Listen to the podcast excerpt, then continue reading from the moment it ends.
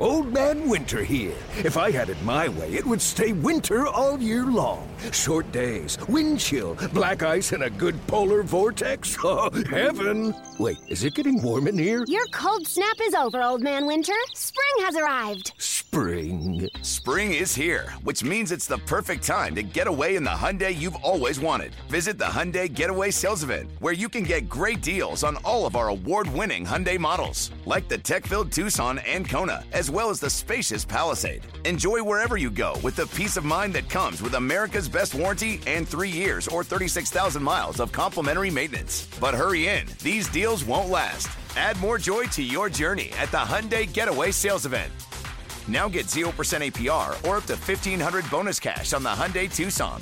Now, during the Hyundai Getaway Sales Event. Offers end soon. Call 562 314 4603 for details. What's going on, everybody? Jared Sandler welcoming you into the Justice Set conversation on my YouTube channel. Uh, we've got episode 52 coming out here today. My conversation with Jeff Levering, one of the broadcasters for the Milwaukee Brewers. He does radio, he does TV, he was a college baseball player, uh, and even uh, showed some of the minor leaguers uh, what he was all about when he was coming up as a broadcaster, and they thought he was just some broadcasting twerp. He's got a great story uh, about that. But uh, uh, not only is Jeff a broadcaster for the Brewers, he also does some uh, some basketball as well in the offseason. A super, super talented broadcaster, a little bit older than me. And I remember when I was younger hearing the name Jeff Levering as a rising star, and he really is a super talented broadcaster. What's interesting about his specific situation is that uh, he works alongside Bob Uecker, who is one of the living legends of broadcasting. Uh, you know, Rangers fans obviously uh, are familiar with Eric Nadel, the Hall of Fame broadcaster who's been the radio voice of the Rangers for more than four decades. Uh, I'm sure you've heard of Vin Scully, who's one of the legends of broadcasting, Jon Miller with the Giants. Uh, Bob Uecker is uh, at that level, and to some, he is the uh, the top of the Mecca. Uh, also known as Harry Doyle from uh, the movies Major League and uh, the Major League Series. Uh, Bob Uecker's a legend, and Jeff Levering works alongside him, and, and he's got some stories about that as well. But Jeff is carving out his own path to that sort of status. Uh, and I really enjoyed my conversation with Jeff. Just a reminder again, would really appreciate if you would subscribe, like, comment, share the link. Any or all of those things uh, would really, really be of help. All right, uh, without further ado, though, here's episode 52 of the Justice Set conversation with Jeff Levering. All right, Jeff. So this is very open ended and, and maybe somewhat lazy, but I always like asking this question. You can go in whatever direction you'd like. What was Jeff Levering like growing up? What stands out to you about your childhood? Uh, well, I, I can look into the eyes of my five year old Jared right now and, and kind of go back to where I was. Uh, very precocious when I was younger. Um, my my my mom and my dad always tell me that I had a mind of my own. And I'll, I'll just preface it with this story. When I was two years old, dressed up in my Sunday best on an Easter Sunday, and my mom, we had this this duo of ducks that used to always come over to our front yard, and I was all dressed up, best outfit, saddle shoes, you know, early '80s. So I mean, you can kind of frame your mind around sweater vest. And I went up behind these two ducks, and I kicked one right in the rear end, and it went head over heels and just started tumbling and rolling and then got up and went on its way. But that was kind of who I was when I was a little kid. Like I was the kid that went and kicked the ducks and, and caused trouble and then uh till about third grade and then uh and then from that point I kind of calmed down. I didn't have temper tantrums anymore and I just kind of went about my life. So I I I was always adventurous. I was I was the kid that was always riding rollerblades and and uh, and biking all over the place with my friends. And I was always out. I played baseball. I played football. I played basketball. I did all that stuff. And baseball stuck. And I played baseball until I was finished with college. So it was a, a great childhood, a great adolescence, and then college hit and minor leagues hit and all that fun stuff, and we can get into more of that if you want to. But it was, it, I had a fun childhood. I had, I had a good time. My parents were very involved in my life, um, and I always stayed active, and that was the key for me. I had to stay active. if I ever had downtime, that was trouble time for me. so, and and I definitely want to get into the the college baseball stuff uh, in a second. But what drew you to sports? Was it just an outlet for the activity, or was there something maybe more specific that uh, allowed you to connect with, whether it was baseball or just sports in general? I think it was the social aspect more than anything. I liked being with my friends, and I, I liked being competitive. Um, and and this is this is true to to this day. Is is I always want to strive to be the best, um, and, and I, I drive myself. Uh, if I don't understand something, or if I know I can get better at something, I'm going to work my tail off to get better. And and that was one thing that sports allowed me to do. If I didn't like my swing on a particular day, I'd go in the backyard and hit off a tee until my hands bled. Um, I swam until I was 11 or 12 years old, and I'd just jump in the pool and I'd go swim.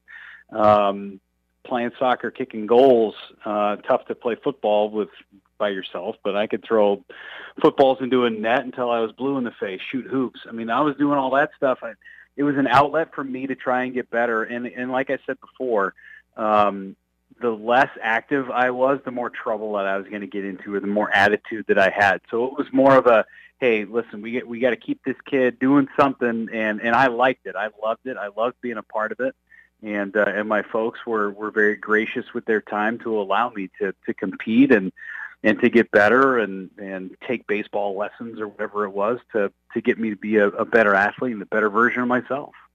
All right, so you and your wife have done some pretty funny things during this uh, pandemic downtime uh, on social media, and and I, I, I, you know, when I saw that, I thought back and I was like, yeah, you know, Jeff's always been like a, a pretty creative guy. I certainly haven't been around you enough to uh, do a you know an entire character sketch or anything, but uh, I, where where did that come from? Because I do think in in our line of work as a broadcaster, having some level of creativity or or wit or you know any of these certain types of qualities is important. So where did where does the creativity come from? That's a that's a really good question. I'm I'm I don't know. Um, I, I will give my wife a lot of credit because she comes up with a good number of the ideas, um, and the fact that we have two kids allows us to to have a lot more props for some of the stuff that we've been doing. Um, so that kind of garners to it. So, and if we're feeling like, hey man, we can't do anything, we just let our kids run around. Or my son is um, he, he's more advanced for his age as a five-year-old with, with his language skills. So we, we let him do a weather report one day. Um, but but for the ideas and the creativity, I, I think I, I've always tried to. I, I've always had a, a broad spectrum of different things that I did. I I wasn't always just a sports guy. I liked going to, to musicals and Broadway shows and stuff, and um, you know, I, I acted a little bit when I was a kid in some some school plays and things like that. But I, I've always I've always been the kind of person. My wife is, is very musically inclined. She was a dancer growing up and danced through college and stuff. So um, you know, we, we've we've got good creative juices together, and, and we have. And that's probably why we've been together for 14 years and married for seven, going on eight. But it's uh, it's it was a collaborative effort for all of us. Um, and and again, it, it kind of goes back to my childhood and growing up a little bit. My parents wanted me to to be very well rounded, um, and that that goes into going to musicals and playing sports. I played in the I played in a bunch of bands and um, played the drums forever, played the trumpet. I mean, I, I did basically everything. Um, so maybe the creativity comes from some some of that, um, but I give my wife a ton of credit too because she's listen. This is this is a weird time for everybody, and if if you allow it to happen, you're going to pull every follicle out of your out of your head. And um, and we having two kids, we're very fortunate to where the days are never dull. Uh, we're trying to entertain. We're trying to teach them. So we're just trying to incorporate every little thing that we can using the the resources that we have at our house and and just trying to to stay creative and trying to keep our minds sharp because again, if you allow it, this this is the kind of time that's going to drive you crazy. So I, am going to jump ahead and, and we'll kind of get back into some sort of chronological organization. But uh, since we're talking about family, I'm curious. You know, you you have two young kids. Uh, you mentioned a five year old and a two year old. Uh, you not only broadcast baseball, you do stuff in the off season with basketball. There's travel involved. What has been important for you in balancing your work and your family? My wife, number one, is uh, she's a saint, and she deserves all the awards. And, and every wife, girlfriend, husband, significant other that's in this in this industry, um, who has a partner that's in this in the broadcast industry, deserves all the medals. Um, because without them, we wouldn't be able to do what we do. And, and I know you can speak for that too. Um, but they're they're the real rocks of the situation to allow us to to go out on the road for sometimes ten days, sometimes twelve days at a time, um, and and allow us to live our dreams. And and for me, balancing balancing that, the the hardest thing, and, and I got to the big leagues. I was in the minor leagues for eight years, and and uh, we had we had Brock, our our oldest five year old son right before I, I got my first major league job. So he doesn't, he never knew what it was like to, to go to a minor league ballpark. And I think that's really cool. But adjusting to that, adjusting to the schedule, more games, uh, moving to a different city when he was four months old, it was all a lot. It was all going on at the same time. And, and when I started you know, and that was my again my first year in the big leagues. I knew what traveling was like, but it was just with with my wife at home, so it was just one person you had to worry about. So when he started to get a little older, two three years old, and he knew knew that I was leaving, um, that was really hard. Those days where it was okay, Dad's going to be gone for a week, or he's going to be gone for ten days. Those days were the hardest, and they're still really hard when I have to say bye. And and during this time, I, I'm really lucky um, to have this time with my family and reconnect. And, and there was a time maybe about a month ago when we were talking to my son about what was happening. And again, he's a little bit more advanced with what's going on with him mentally. And he, he goes, you know, I, I really miss baseball, Dad. I, I miss watching the games. And he, and then he followed up with, but I know if baseball's here, then you're not going to be here. So I'm kind of liking this right now, and and I love it too. I get to put my kids to sleep every single night. I, I get to be a part of family dinners. It's the most normal that our life will ever be. Uh, but the balance of that during the off season, off baseball season and basketball season, where I'm gone for just you know 24, 48 hours at the most. Those are those are pretty easy days for my wife. Um, but when the baseball season's here and she's got two kids running around and she's by herself for almost two weeks at a time, those aren't easy days. Um, and FaceTime is a is a godsend at this point. And the fact that I can watch a little league game over FaceTime or get some live updates or whatever from my wife and chat before they go to bed is it's really it's it's much better. It's still hard. It still rips my heart out knowing I'm going to miss a lot of different things. Um, but that's this is the path that we we went on, and and they get it, they understand it, and uh, we just try and do the best we can with it. All right. So earlier you mentioned uh, playing baseball through college. You went to Chapman. I think Chapman won the D3 national title last year, right? Am I, am I making that up? Nope, they won it last year, and, and we won it when I was a yeah. sophomore too. So, you know, I was going to ask, and I think you were, if my uh, research is accurate, you were. I know you were a catcher, but you for that in in that sophomore season for the the national title run, you were the you were a DH. Is that right? That's correct. Okay. Yep, I was. Yeah, I was not a defensive superstar, so I was in there for my bat, and that was about it. What? Um, fun. What was that like? Uh, you know, in any team sport, winning a championship, no matter the level, is obviously the uh, the goal, and that's what leads to the the celebrations. And I don't know if you guys had a parade in Southern California, but uh, what was that experience like? Because that's obviously again reaching the the top of the mountain for any team sport. Yeah, it was a blast, uh, and and coincidentally enough, the national championship was played in Appleton, Wisconsin. So we were able to to win it here in Wisconsin. And my last game that I ever played was in the College World Series, my senior year. A, a weak fly out to left, but that was in Wisconsin, and then my big league career began on the broadcasting side. So that, it's some cool little symbolism and symmetry there. Uh, but the 03 team was was a blast. Uh, we had a lot of great players on that team. One that got drafted by the A's in the fifth or sixth round pitcher. Um, but it was a, a really fun run, and that was the first year of a new head coach. I got recruited by a different coach who ended up going to UC Davis, and now he's at UCLA as an associate head coach. Um, but it was all of his holdovers in the recruiting class, and we just took the bull by the horns and we ran with it. And um, in, all the tournaments we played in, in the regionals and in the World Series, we lost game two and then had to come through the, the losers bracket and sweep the last day in order to get get through it. And we did that in the regional. We did it in the in the College World Series. Uh, it was a it was a blast. Um, I had a really bad offensive College World Series. I, I remember because going into the, the World Series, I was hitting above 300 and having a good season, and then I was 0 for my first 11 in the World Series and like my average dropped below 300. I went, God, this is brutal. This sucks. And then in the championship game when we had to win two straight to win the title, um, I had a good day. Ended up driving in the go-ahead run in the the last game. So that was it was fun. It was a blast. Um, the party afterwards, uh, we tore up Main Street in in Appleton. Uh, the Wooden Nickel Tavern, never forget it. You, if you bought two pitchers of beer, um, you ended up getting a free T-shirt. I still have the T-shirt.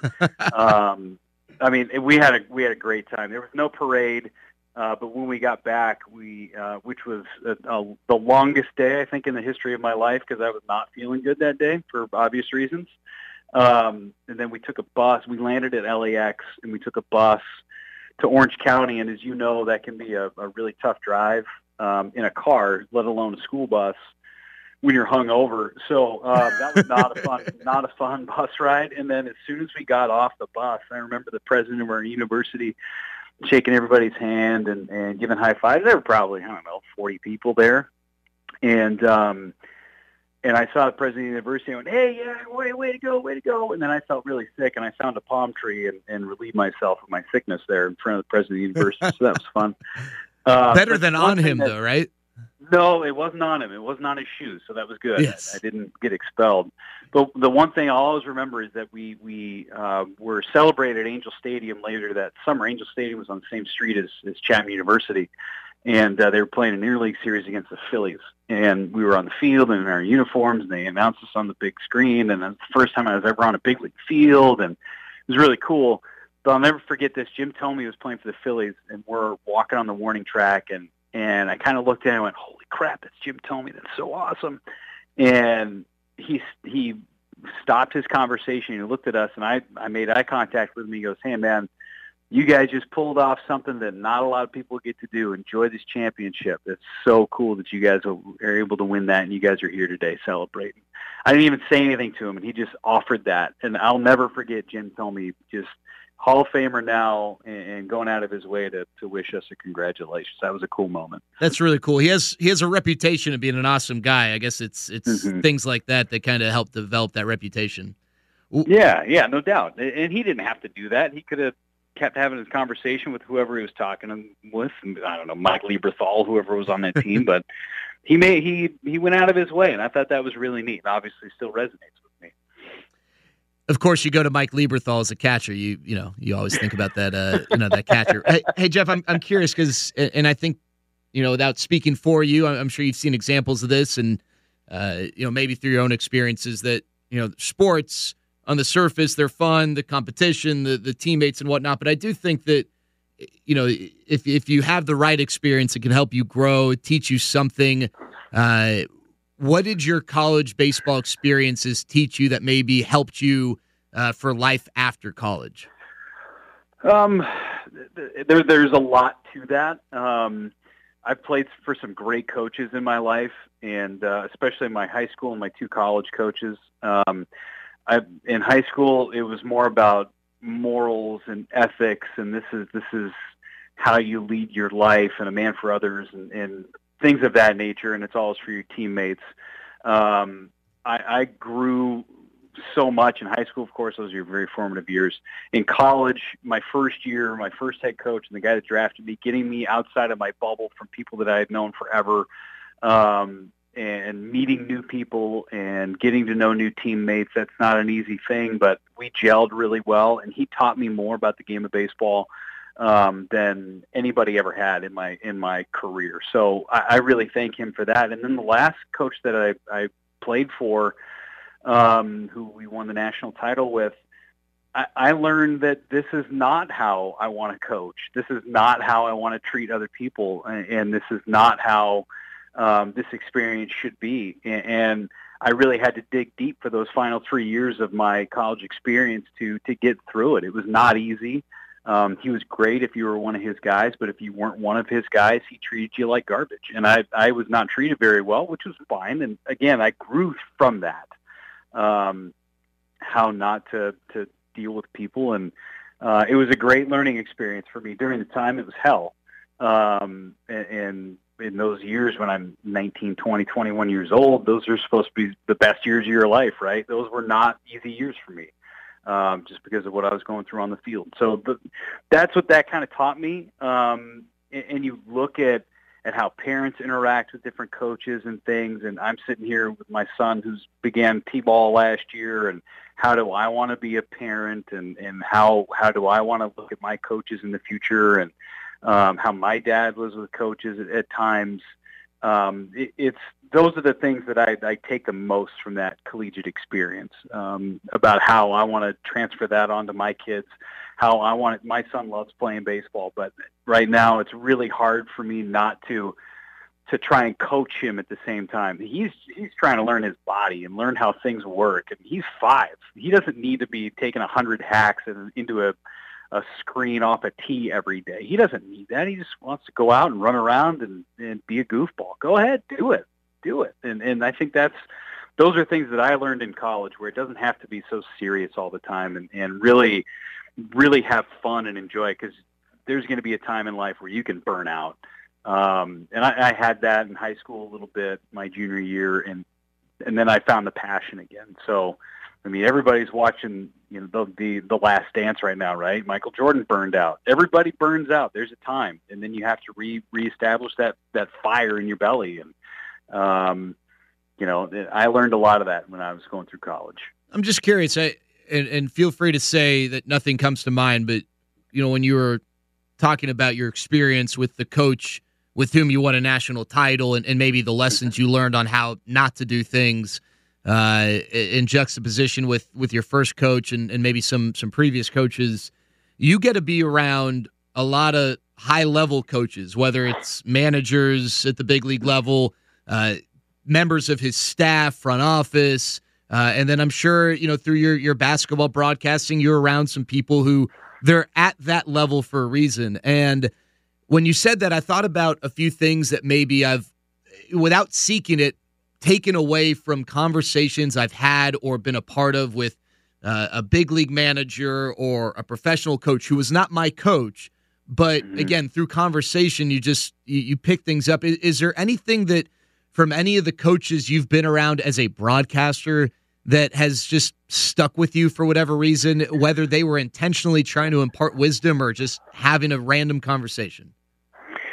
I mean, going through the minor leagues and now in the big leagues, I've been around a lot of different coaches, and you mentioned the basketball stuff too, and and I think that they're they're different um, because in in in the minor leagues, and you've experienced this too, Jared, where it's development. It's you're dealing with a lot of different different type of people. Um, and I, I think I learned a lot in my two years in AAA, more than anything else, just because of the way that those managers, and it was Gary DeSarcina um, and Kevin Boles, those are my two managers that I had in Pawtucket, um, and how they were able to manage people uh, it was more managing people and trying to get the best out of that situation because AAA level, you, you, you got guys that are on the, the cusp of the big leagues. And then you have the, the six-year free agents and seven-year free agents that are just trying to hang on still, right? So you, you, for all intents and purposes, you have some players that have some attitudes like, oh man, I got the ass today and I'm in AAA and I was in the big leagues before and – it's not easy. Those are those are tough guys to be around. And then you have the guys that are just straight up from Double A that are trying to get to the big leagues. So you have those different types of personalities that you're trying to maybe keep away from the young kids that still have that drive, and maybe you isolate those veteran guys. Those two managers that I had in AAA molded the personalities, and it was the Red Sox system. Um, and they were in the middle of winning a World Series in 2013, and they used a bunch of kids from Pawtucket. So it was those guys did such a great job of of molding the personalities, having fun, keeping things light while still getting their work in. So in the minor league level, again, you're trying to develop all these different people.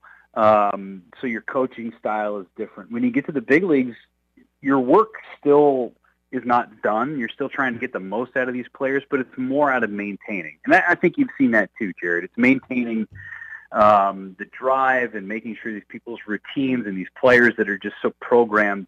It's making sure that those routines don't get interrupted. Um, but there, I mean, when I first started with the Brewers, Ron Roenicke was the manager, manager, and I I never called a game with Ron Roenicke as the manager of the Brewers. That's the crazy part of this. Um, the first game that I did in my first year was in May, and Craig Counsell had already taken over. So he's the only manager I've I've really quote been with, and the way that he has built that clubhouse, um, where he's managing players that he was teammates with which I, I have the hardest time imagining um, that these that some of these managers in the big leagues are actually um, managing players that they were teammates with. That's got to be the hardest thing ever. Uh, but Ryan Braun was one of his teammates, and he saw him coming through as a young kid, and he's seen him now morph for the last 13 years as a big league player, and he's a different guy. They're all different guys, and, and still trying to get the best out of him and motivate him to continue on. Uh, I think is a really special skill and and managers working with their coaching staffs, coaches can can can lose their drive just as easily as players can if they they feel like they're not treated well or if um, they feel like their their skills are in a different place.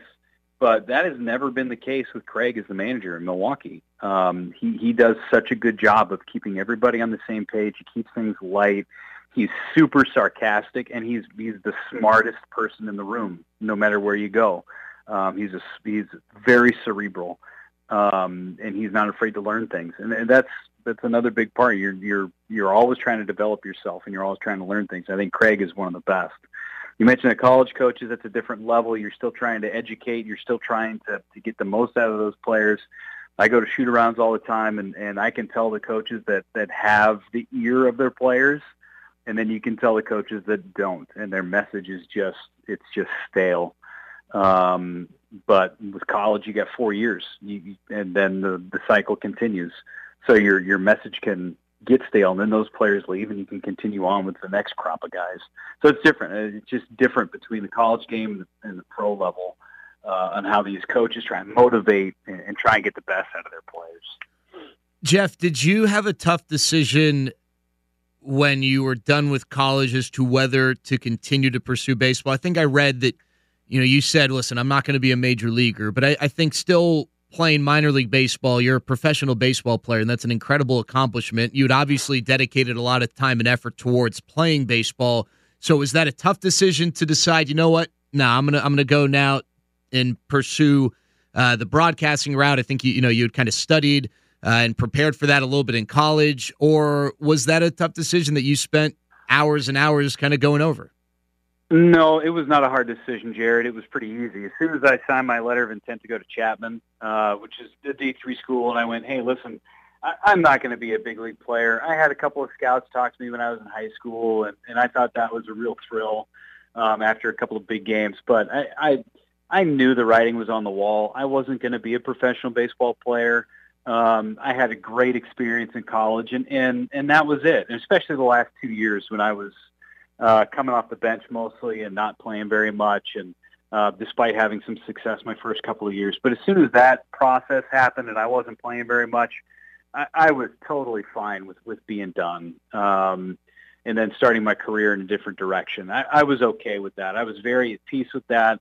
Uh, and I was ready for another challenge. I think I, there are a lot of people that, that really hanker over that decision. Some guys that I even played with that, frankly, they they should have known that they weren't going to play professionally, um, but they had a tough time making that decision on whether to play indie ball or or go play somewhere overseas. And it's just like, guys, come on. There's only so long that dream is is going to last, and and maybe you need to start living a little bit. And I, I was fortunate with my decision where I, at 22 years old, 21 years old, I knew what I was going to do. All right, so I'm curious how your minor league or your, your college baseball experience has kind of helped you connect uh, and still maybe helps you connect with people and, and your perspective. But I, I read about a, a, certain incident in Rancho, which was one of your minor league stops, in which you actually got to to swing a bat and, and maybe prove a little bit of a point. Uh, got some some respect. Can you uh, would you mind sharing that story? Yeah, that was my first year. That was 2007. Um, Rancho Cucamonga, and so I was only two years removed from playing. So I, I didn't swing a bat. I didn't take BP. I didn't play catch. I did. Once my career was over, I was like, I'm done. I, I don't need to go run poles anymore. I'm I'm good. Um, so we were on the bus one day. We were playing a series in high desert, and we commuted everywhere in the Southern Division of the Cal League. So it was a about a 45 minute hour drive up to the high desert in Adelanto, the city of unlimited possibilities, because there's nothing there. Um, so we're on the bus, and uh, I was having a conversation about hitting with uh, one of our players who was a second round pick, and I was just talking about what he wanted to do, what he was working on, and, and it was a, a very generic conversation. He goes, "Man, you you don't know what you're talking about. You weren't a pro baseball player. You played D three ball." And I went, "Well, I mean that's." That's better than nothing. I mean, so what do I need to, to do to, to prove to you that I can that I can hit or that I know what I'm talking about? He goes, well, why don't you get in the cage?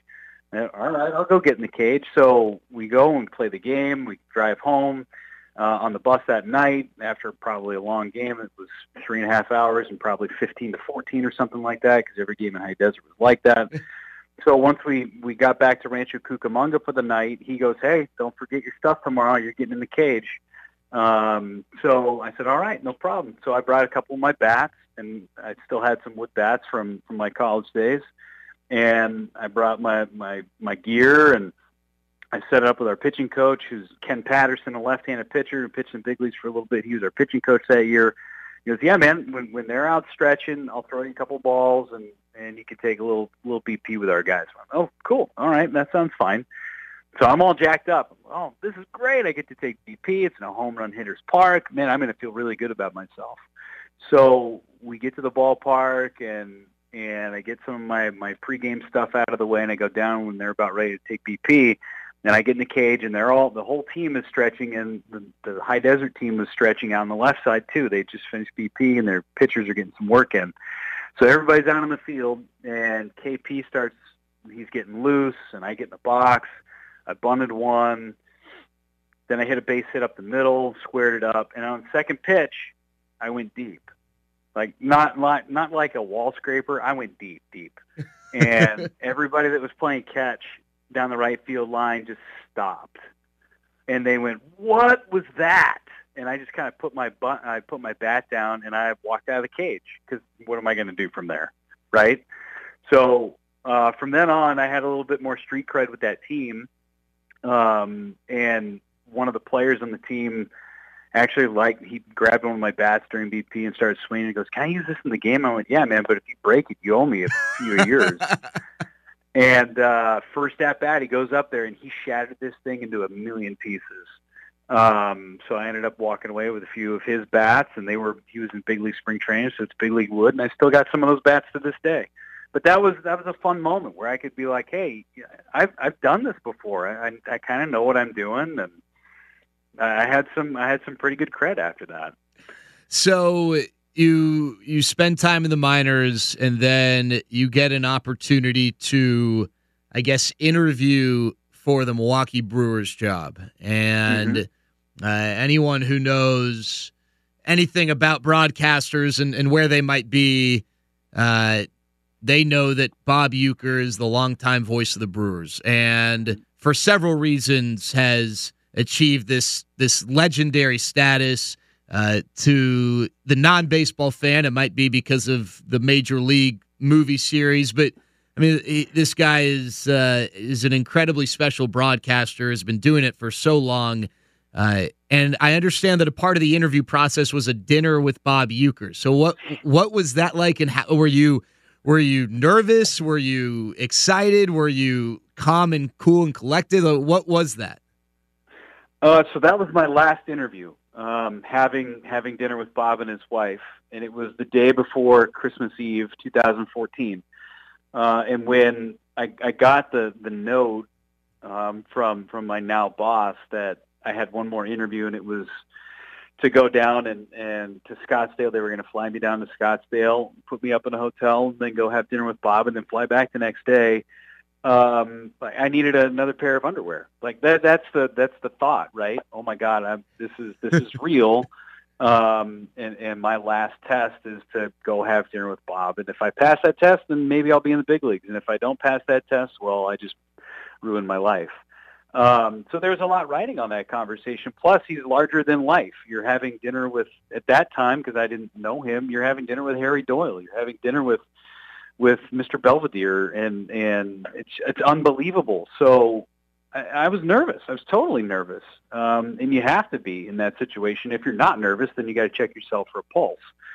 Um, but it, it was great, and, and he has a way of immediately disarming you and making you feel good and making you feel like you're a part of the conversation, even though he's talking 75% of the time. But that's the beauty of, of what Bob is. And, and I showed up at the restaurant. It's Don and Charlie's famous Scottsdale restaurant, which is now gone, sadly. He's sitting at his table, and I go up to the to the, uh, the wait booth, and I said, "Hey, um, I'm here for my dinner with Bob at 6:30." And oh, he's been here for a half an hour. Oh my God, I'm late. I can't believe I'm late. And I got there half an hour early and um, he got the time wrong. So he admitted that as soon as I stepped down, and like, oh my gosh, this is insane! I can't believe I'm having dinner with Bob and his wife, and I showed up late, even though he got the time wrong. I feel like I'm, I'm really up a creek without a paddle. And then five minutes into the conversation, and I don't even remember what we were talking about. I have no idea what we were talking about because I it's that scene from from old school where Frank blacks out when he's giving his response. I, I kind of blacked out. I don't know what was happening. So five minutes in, around the corner from where Bob was sitting, comes former commissioner. At that time, he was the commissioner, Bud Selig, and he's the only guy that can get away with calling him Al. And he goes, "Hey, Al, I want you to meet Jeff. He's going to be working with us next year." And I, I didn't have the job at that time. Nobody told me that I had the job. Um, and then hearing Bob say those words to the commissioner of baseball, um, again, I needed another pair of underwear, and then finish out my my two and a half hour dinner with Bob and his wife. I mean, it was insane, and I still didn't have the job, uh, but it was a great dinner. We had so much fun, and it it was the the building blocks of what's become a, a great relationship with my broadcast partner for the last six years. Um, that's how it started. I was totally nervous, and, and even leaving, even leaving the dinner. And he said, "Okay, so we'll see you in a couple of weeks, right? Brewers on deck." I mean, I, I mean, I don't know. I, I still don't have the job. He goes, "Well, I'll, I'll call, I'll call such and such, and we'll we'll take care of it." I went, uh, "Okay, okay." And then I didn't hear from my boss for another week. I had to wait till New Year's Day to to get that news, and that was a full week with Christmas and all that stuff that was happening in the holidays. So I, I mean, I had to sit on that dinner, and well, we'll call you in a couple of weeks for a whole week. It's unbelievable, but that that it was an amazing dinner and an amazing night. I'll never forget it. And and what's it been like working with them both? Uh, you know, from the standpoint of the relationship you guys have developed, maybe things you've learned from him, but also. Uh, I, and I don't know what the, the Brewer fan base is like as far as this is concerned, but has there been any challenges you've had to overcome as far as dealing with the, the shadow of of a legend and working alongside a guy like Bob Uecker? I mean, for me, my whole my whole job is to make sure that he sounds as good as he possibly can, and for me, that's just shutting up and and trying to to get more out of him. If he starts telling a story in the middle of a blowout, it's for me asking questions and pulling more out of him and peeling more layers off of that onion uh, because he can, it, depending on how he's feeling on that day, he can be really surface with some of his stories and just focus on the game. Or if he wants to go deeper into stories and have more fun, we can do that too. So my job is is really just making sure he is as good as possible. Uh, there are some challenges, of course, working with him because his his personality is so larger than life. Um, and everybody knows who he is, and they see him, and they, everybody wants a piece of him, and there's not if it happens a hundred times a day, then it, it happens once. But it's everybody walks by, ooh, must be in the front row, or ooh, just a bit outside. Like you feel like you're the lions in the zoo sometimes, and people are putting their tongues up against the glass. Like that's what it feels like sometimes. Um, and taking your pictures, I couldn't tell you how many pictures I've ruined because I've gotten half of my face in a picture that they're trying to get a picture of Bob like that that is that's part of it. That's part of working with him. It's it's not easy, but that's just part of the, the life that we live working with Bob and his celebrity. Um, it's not hard. It's not hard for me to do what I do because again, he's the star. He's the star of the show, and I'm just the co-star trying to make him better. Um, and that's okay. And I'm totally at peace with that. And I don't need to be the star. And I think there are a lot of people in this business that would that would struggle with that because they would feel that they need to match his humor or match his stories or try and go word for word with him. And and I learned really early that if I tried that, I would fail miserably and he would not like it, the fan base wouldn't like it, and that's not what I'm trying to do. And um and and I, there's no reason for me to try and be somebody that I'm not or try and compete with that because I'm just not. It's not going to happen. It, it it would be like trying to get it an acting job with next to Robert De Niro and trying to to be as good as Robert De Niro. It's just not going to happen. Um, so why try? Just be the best version of yourself and make him sound as good as possible.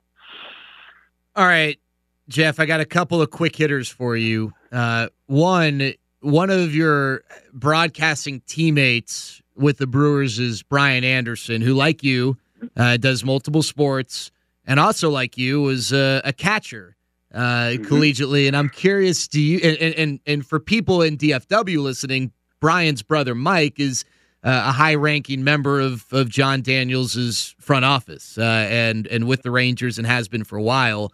Uh, but do you and Brian ever compare catching notes? Do you guys ever uh, try and uh, you know over a beverage uh, trade some of the glory day stories or any like friendly competitions? Because it's it there probably aren't many baseball teams that have two play-by-play guys, not just pure former players who played collegiately and were both catchers. Yeah, it, it is pretty crazy the symmetry that, that BA and I have in our career paths and what we've been able to do. Uh, we play a lot of golf together during the regular season on road trips, and sometimes when the weather's good here in Wisconsin in the off season too. Uh, so we we go back and forth. But I mean, Uke was a former catcher too, and and BA's partner on television, Bill Schroeder, was a former catcher. We got four former catchers that are sitting there as part of our broadcast team, which is a lot of fun. I think um, that there's we got to investigate, Jeff. We need a little more diversity there with the Brewers. Well, we got Lane, Lane. not even a baseball yeah. player, so that's he he brings the bar way down. So um, it's no, it, we BA and I have a great relationship. We we share the same agency group. Um, our trajectories have been very similar, um, and and for basketball stuff, the college stuff that I do, I basically get the games that he doesn't want to do, and I'm totally fine with that. I'm good. It, it's really helped me out a lot in my career, uh, riding his coattails. But we have a really good relationship, and um, we're able to talk a lot about about broadcasting, about baseball, and having Mike uh, BA's brother around a lot um, as a scout, and to pick his brain on certain things. It, it's a lot of fun for us, and you know we're we're more uh, cerebral than I think a lot of people give us credit for. And, and having played the game, we can have conversations with our partners. Um, you know, me talking with Bob about the catching position, about gear, and about the different gloves and masks, and and taking from his era into my era and vice versa. Uh, it, it just gives us, like I, like we talked about earlier about me hitting a home run in the minor leagues, BP. Um, it just gives you a little bit more cachet with, with the players and, and how you can have conversations because you've done it before and, and they appreciate that. Um, and, and they give you more credit than, than sometimes maybe you deserve. But um, for for BA and I to have that type of relationship and uh, for him to be such a supporter of mine, and I'm such a big supporter of his, of course. Um, I, I couldn't I couldn't thank him enough for for what he's been able to do and, and help me along the way for the last few years. All right, last one for you, Jeff. I read that when you were in Double A, the the manager was uh, in, in charge of what was on the screens during these bus trips and loved horror movies. And yeah. so you were subjected to a summer full of horror movies. I can't stand horror movies. Uh, what what is your relationship these days with horror movies, and and if you even have a favorite one, if that's possible, uh, from that summer, which ones did? Which was the most bearable? Well, it was two years worth, so it wasn't just one summer. Oh gosh, two years worth, and, and it was the, the the bloodier the better was the quote from him, current third base coach for the St. Louis Cardinals. You can do your own research on that for those that are listening. So, uh, and his whole theory was, I don't want somebody who was 0 for 4 and we're going on a long bus ride to be um, to be the only one who's upset and the guy who's four for four gloating because we're watching a comedy movie. So he just wanted everybody to be pissed off while, while we were on the buses for 16 hours going down to Corpus Christi or something. Um, I, I don't I don't know if I have a favorite one because I just basically got a, a plastic grocery bag and, and filled it up with the I developed a relationship with the the local CD warehouse and they had all these movies. And I just pick up the most obscure ones, and, and he had rules like I won't watch a movie twice, so get these B movies and C movies. So that was that was the hardest part of my job in Double A was finding the movies for the road trips. Terrible. Um, I, I will tell you this: we had a fun moment. Uh, not fun; it was actually terrifying. Watching a scary movie in the middle of a rainstorm in Arkansas, driving from Little Rock to Tulsa one night, middle of the night, rainstorm. We're watching the movie Insidious uh, which I, I enjoy. It's a good, it's a, it's a, a scary movie. Jump out. It, it's good, and uh, I can stomach it at least. Um, but we're we're in the middle of this this gale storm, and there was a car that was perpendicular to the road in the right lane of a two lane highway, and um, our bus driver didn't see it until the very last moment. We missed this. We missed this car, and I'm telling you, by a foot by a foot. And it was at the most dramatic, scary moment in the movie. And our bus driver swerves and he goes down into the into the the uh, the gully between the two parts of the highway and then comes back up in the middle of this rainstorm. We're all freaking out because of the movie. We're all freaking out because of the bus dipping down into the gully and then coming back up. Everybody needed new underwear after that one. Um, so it was it was scary. It was really really scary. But that's one that will always stick out to me just because of the situation and and what we were going through. Nobody else slept a wink the rest of that trip too.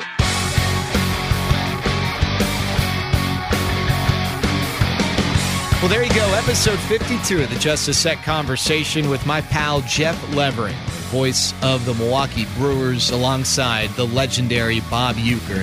And uh, Jeff also shows that pretty face on television uh, from time to time.